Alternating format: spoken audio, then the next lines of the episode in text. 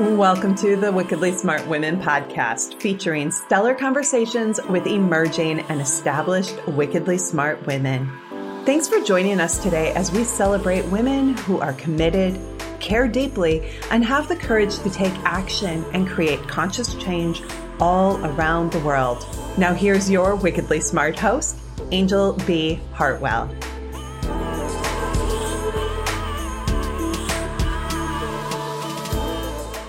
Welcome to another episode of the Wickedly Smart Women podcast, where we celebrate wickedly smart women and provide our listeners with a wealth of wisdom, along with immediately actionable steps to be smarter, spunkier, and more successful in their impact and their leadership. This is your host, Anjel B. Hartwell, and today we welcome our special guest, Kaytlin Bailey. Kaytlin is a stand up comic, sex worker rights advocate, and writer.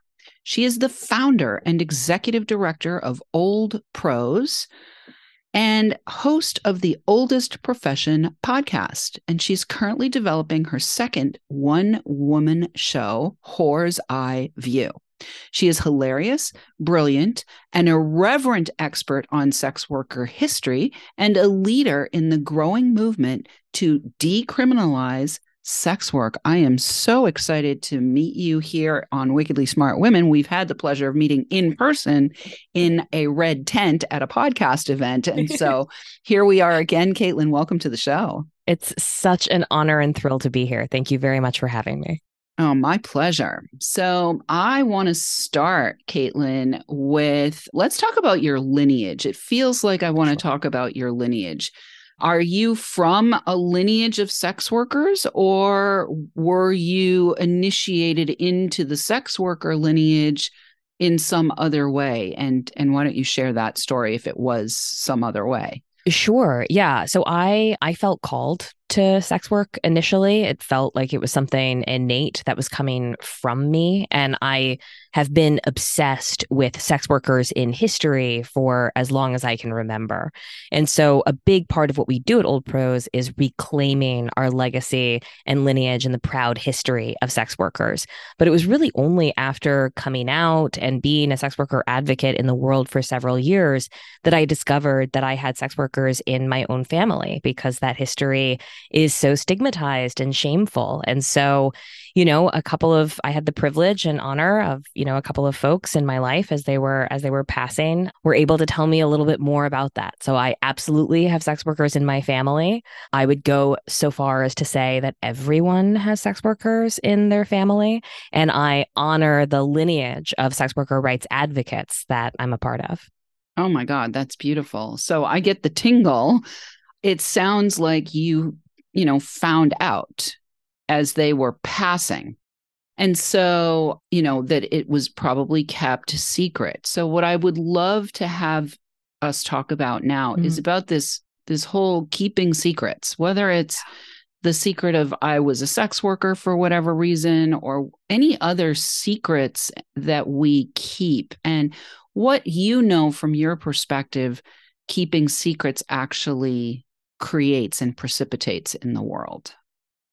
You know, there's that old piece of wisdom you're only as sick as your secrets. And I think that in a human life we have we have such a tendency towards shame that has really been exploited by all kinds of powerful institutions whether you're talking about governments or religions or there's so much wrapped up in our our efforts to coercively control one another whether that's in the context of an intimate relationship or in an abusive society. And i find that when you speak your truth aloud whatever that is, that allows you to find community. And the truth is, no matter what you've done or think that you've done, you are not alone. Maria Bamford, who is one of my favorite stand up comedians, has this great line that effectively sums that up, where she says, You know, it doesn't matter what you've done. There's probably someone out there that did something 10 times worse, and they're on a book tour about it. So you may as well tell your story and own your truth and, you know, tell the truth and shame the devil.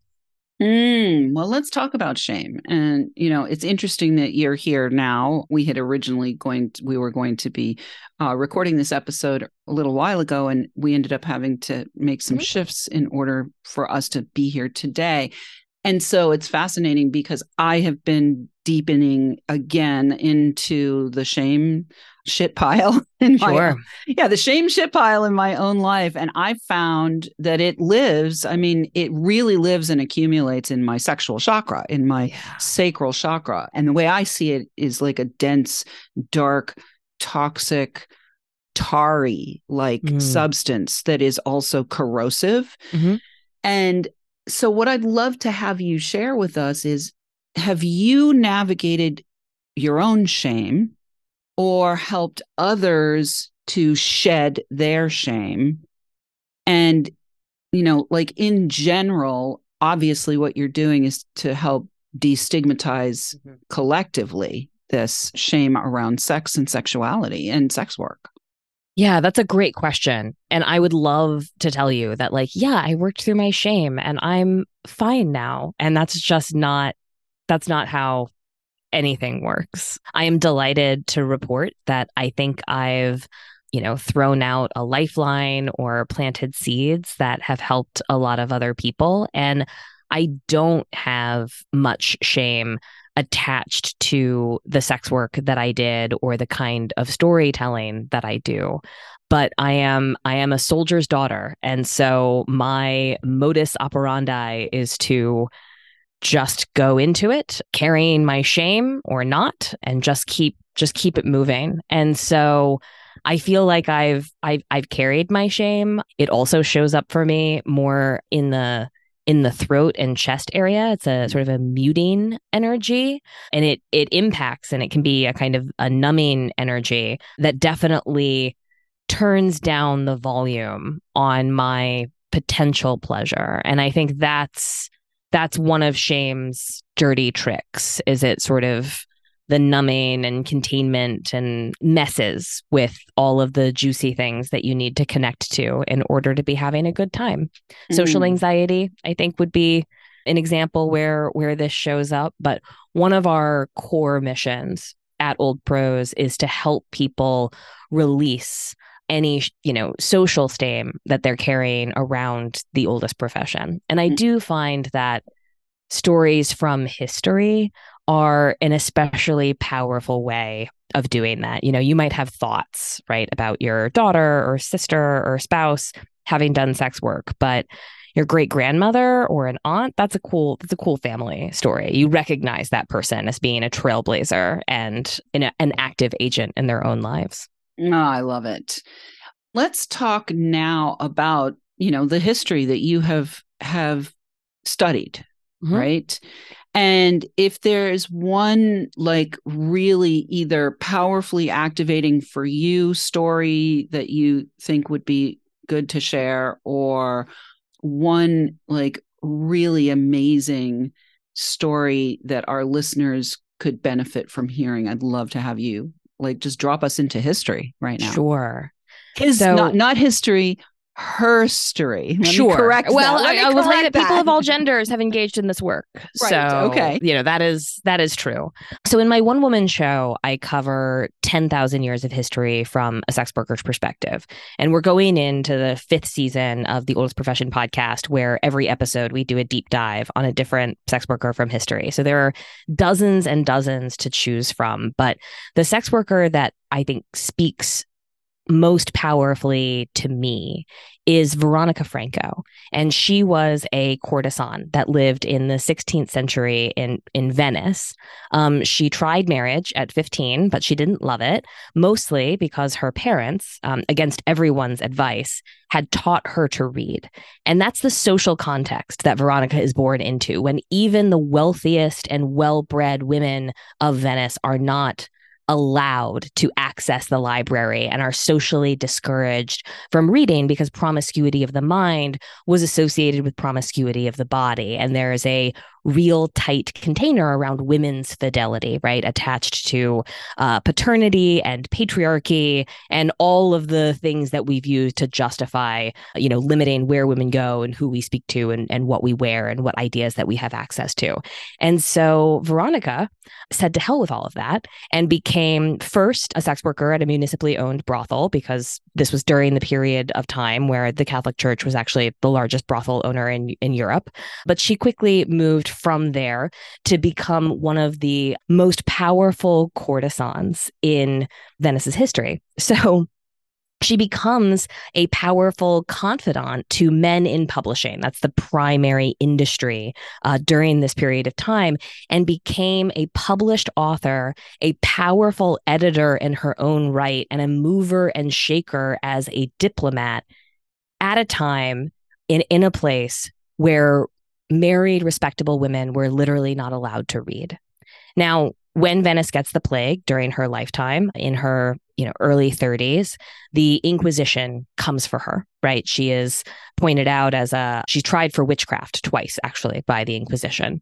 And she defends herself both times and ends up winning her case.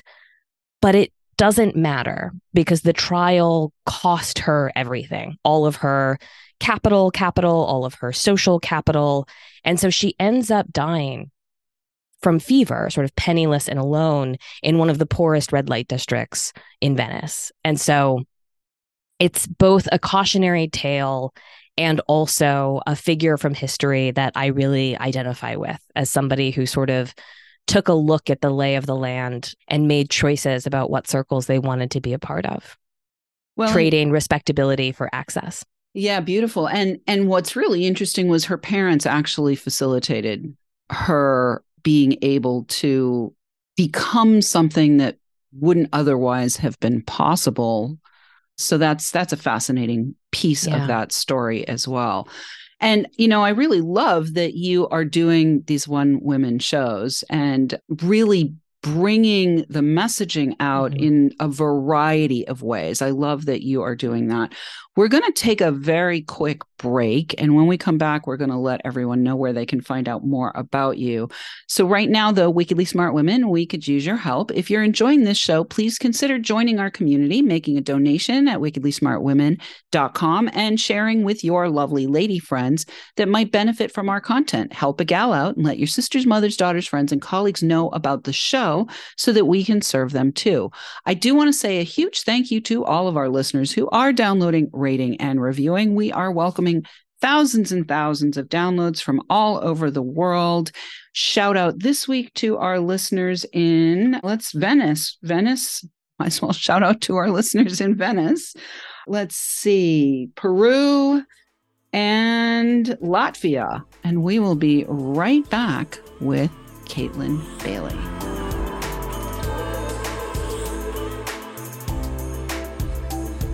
The Wickedly Smart Women podcast is brought to you by the Wealthy Life Mentor. Women, are you on the edge knowing that life is calling you to make a change? Are you ready to be part of the evolution of what it means to be a wickedly smart woman, creating your wealthy life by design? A life that is an extraordinary work of art. Anjel B. Hartwell, the Wealthy Life Mentor, is hired by women in transition Women just like you who want to break through to their brilliance, become clear on the value of their wisdom, and embody a beauty filled, balanced life of shameless self expression. Discover your wealthy life readiness by taking the quiz at quiz.wealthylifementor.com. And we are back with Kaytlin Bailey. You can find out more about Kaytlin at oldprosonline.org, oldprosonline.org. We will have that for you in the show notes. Kaytlin, when they get there, what are they going to find?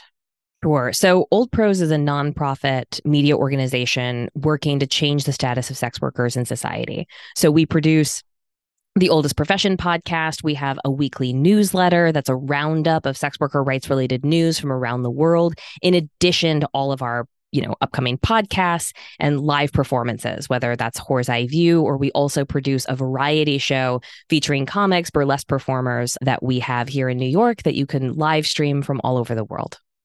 Beautiful. Well, listeners, you definitely want to tune in there. So I would like to actually go down the the path of talking back again a, a little bit more about shame. When we think about sex work, there's more than one party involved, right? Yeah. So can you speak about any shame things that you have seen or you know speak to on the part of the parties that are purchasing? I think so. You know, my background is in policy work. So I'm much more comfortable talking about good and bad policy around policing prostitution. And I am disheartened by the impulse that we see all over the world, whether it's Norway or Canada or even here in the US, trying to criminalize clients of sex workers. And they're doing that because it's grounded in this very old story about how uh, degrading and shameful it is to uh, be a participant in sex work. And they've characterized sort of all clients as, you know, rapists or, or sexual predators. But what we found is that everywhere that these policies are implemented, violence against sex workers specifically and women generally goes up. And so I really encourage our listeners to resist the temptation to paint with a broad brush or make assumptions about the people that purchase sexual services because it's such a broad spectrum. It is as broad as the people who choose to do this work. You know, people are called to this work because they find healing and connection. People choose to do sex work because it is, you know, the only way that they can spend time with their children or make ends meet. And there are people who are coerced into sex work in the way that they are coerced into a wide variety of labor sectors, whether it's agriculture, domestic, mining. And people that end up purchasing sexual services do so for a wide variety of reasons.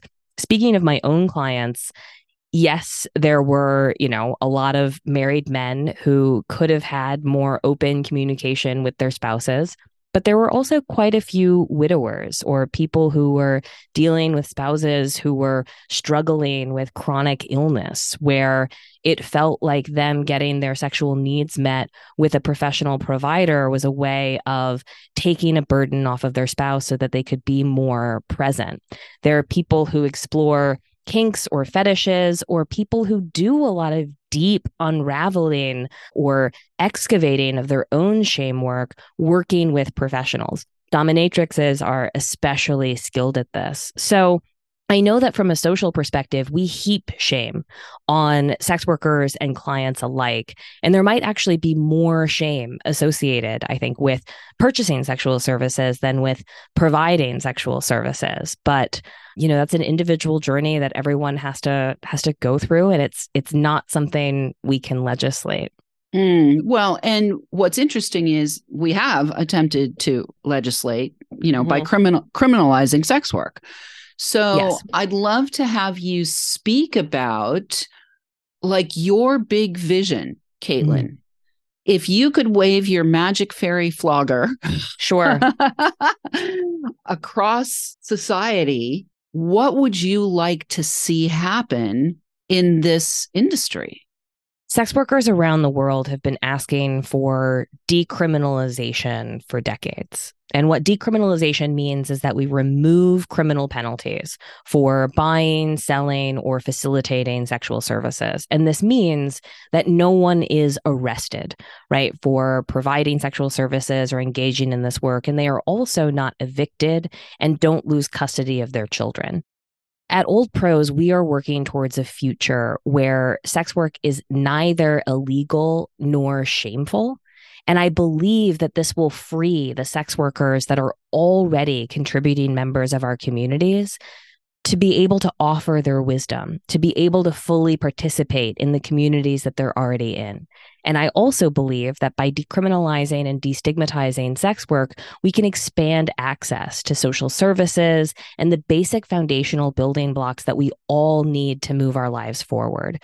We are bending ourselves over backwards, trying to kick sex workers off of social media or from public spaces or denying them access to technology or banking platforms.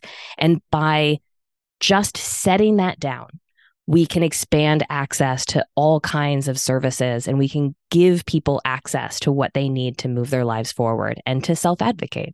Uh, to avoid exploitation. Yeah. Yeah. Well, so there's two pieces there that I want to talk about. We, we're going to talk about avoiding exploitation, but it is fascinating. I actually have a colleague who was on my very first podcast, the Men on Purpose podcast, who actually you know speaks directly about sex and sexuality and helps men mm-hmm. with their sex and, and sexuality and ha- it really doesn't have anything to do with sex work and yet the social media platforms yep. the banking system he's had to go through so many hoops and what he's really attempting to do is to to be a resource a powerful yep. resource to support healing and evolution for the men that he works with who have been in many cases trained by mm.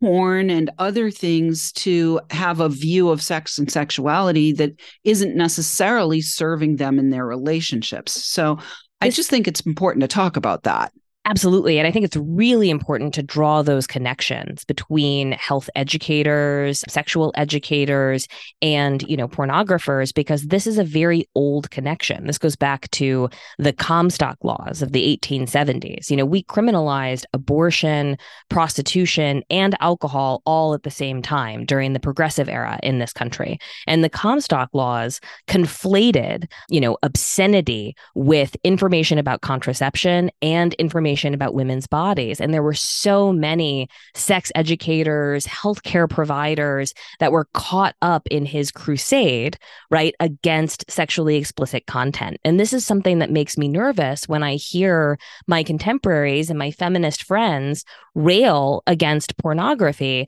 I think it's important to remind folks that the same tools that are used to police and censor sex workers and our content are the same tools that are used to police and deny access to abortion or the full spectrum of contraception or reproductive sexual health care.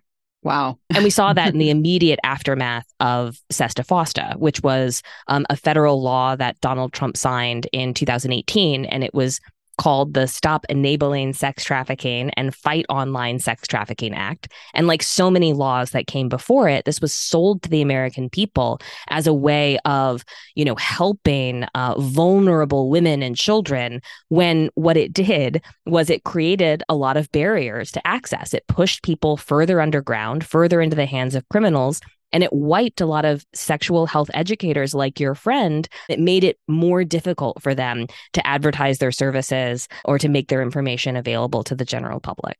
Mm, wow. Well, and you know, it's interesting that was called the progressive era. Oh. oh yeah. right. And what's also interesting is that alcohol ended up being re-legalized yes. and I actually have a friend who likes to use the words alcohol is a tool of the patriarchy. So it's interesting that that the numbing agent, mm-hmm. you know, back to the shame and and the numbing, yeah. the numbing agent has been re-legalized, and we're also you know in the last two years or less mm-hmm. have now faced the whole abortion absolutely you know issue with roe v wade being yep. overturned so We've only got a, a couple minutes left. So, in this last couple of minutes, I do want to talk about the exploitation piece. Yes. Right. It comes back to the trying to control it. The more that we try to control things, the more we end up having a lot of negative consequences that actually creates the criminal experiences. And in particular, let's talk about human and particularly child yeah. trafficking. Sure. Yeah. I mean, I think it's really interesting that prostitution has become a symbol of exploitation. But all of our efforts to eradicate or suppress prostitution has not alleviated any suffering. It only compounds it. So, you know, 89% of the federal budget last year that was earmarked to help anti trafficking victims went towards arresting adult consensual sex workers. And what this looks like in this country is very similar to, you know, the Robert Kraft sting made headlines several years ago, right? The owner of the Patriots got caught up in a massage parlor. This was sold to the American public through press conferences that, you know, the police rescued sex slaves from an international sex trafficking ring, when in reality, a 70 year old man paid a 40 year old woman to massage a different part of his body at a completely legally licensed massage parlor there was no reason to get local law enforcement, let alone the Department of Homeland Security or the FBI involved. And so this is what anti trafficking efforts look like. And the only people that faced charges at the end of that sting were the 19 women that had ostensibly been rescued from this terrible situation that they found themselves in where sometimes they made extra money. And so I think it's really important to really get clear about the gap between what law enforcement says they're doing and what is actually being done. And if you want to face the reality of people who are doing traumatic awful things that you know hurt their soul or their body in order to get their survival needs met we will never arrest our way out of that problem. Right now, today, in this country, in the United States, we have 11, 12, and 13 year old kids who are working in slaughterhouses and mines and processing plants across this country.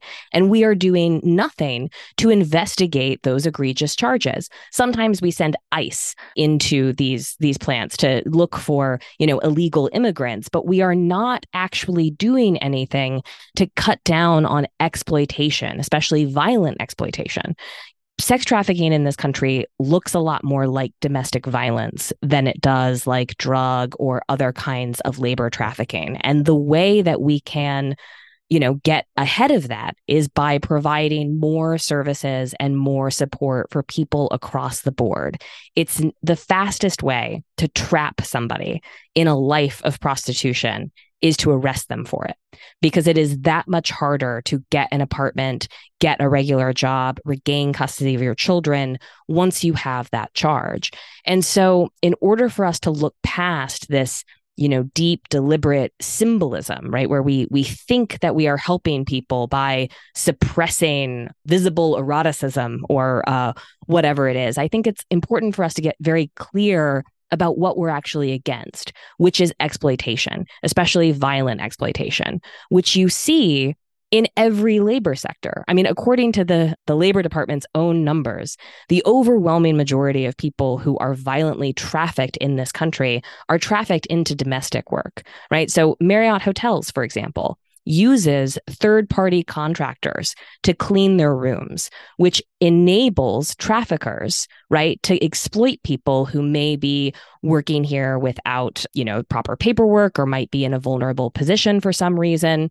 And so Marriott Hotels takes advantage of exploited labor while simultaneously covering their hotels in propaganda asking their guests to quote look out for trafficking. And by trafficking, they mean women in stilettos or with acrylic nails. And so this conflation has really hurt real victims of trafficking because we've allowed a symbol and a story to blind us to what is actually happening. Mm.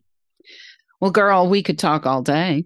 we definitely could. And we are at the end. I am so grateful that you brought your brilliance and your clarity. You're so freaking clear. Thank you. And your advocacy to the show today. I hope that our listeners just really take seriously what you have spoken about and you know whether you're a sex worker was a sex worker have family members that were sex workers have visited sex workers or just are a wickedly smart woman who wants to support this advocacy, I highly recommend that you connect with Kaytlin. Please go ahead and go to that link that we talked about, oldprosonline.org, and educate yourself. Like, get yourself educated as a baseline and start shedding the shame and the shaming that you might be doing to others. And listeners, we do love feedback. So please let us know what you thought of today's episode. Go right now to wickedlysmartwomen.com to join our community, share your takeaways, ask questions, or submit guest suggestions. Thank you so much for tuning in. Keep your ears open and remember, you are a wonderful woman. Thanks for tuning in, downloading, and listening. Be sure to rate and review Wickedly Smart Women on Apple Podcasts and share with other women who can benefit from today's episode. Wickedly Smart Women is the premier podcast series for informing, activating, and inspiring the leader who carries profound wisdom and knows that now is the time to welcome wealth. We welcome your feedback and guest suggestions and invite you to subscribe to our mailing list to be notified of each new episode at wickedlysmartwomen.com.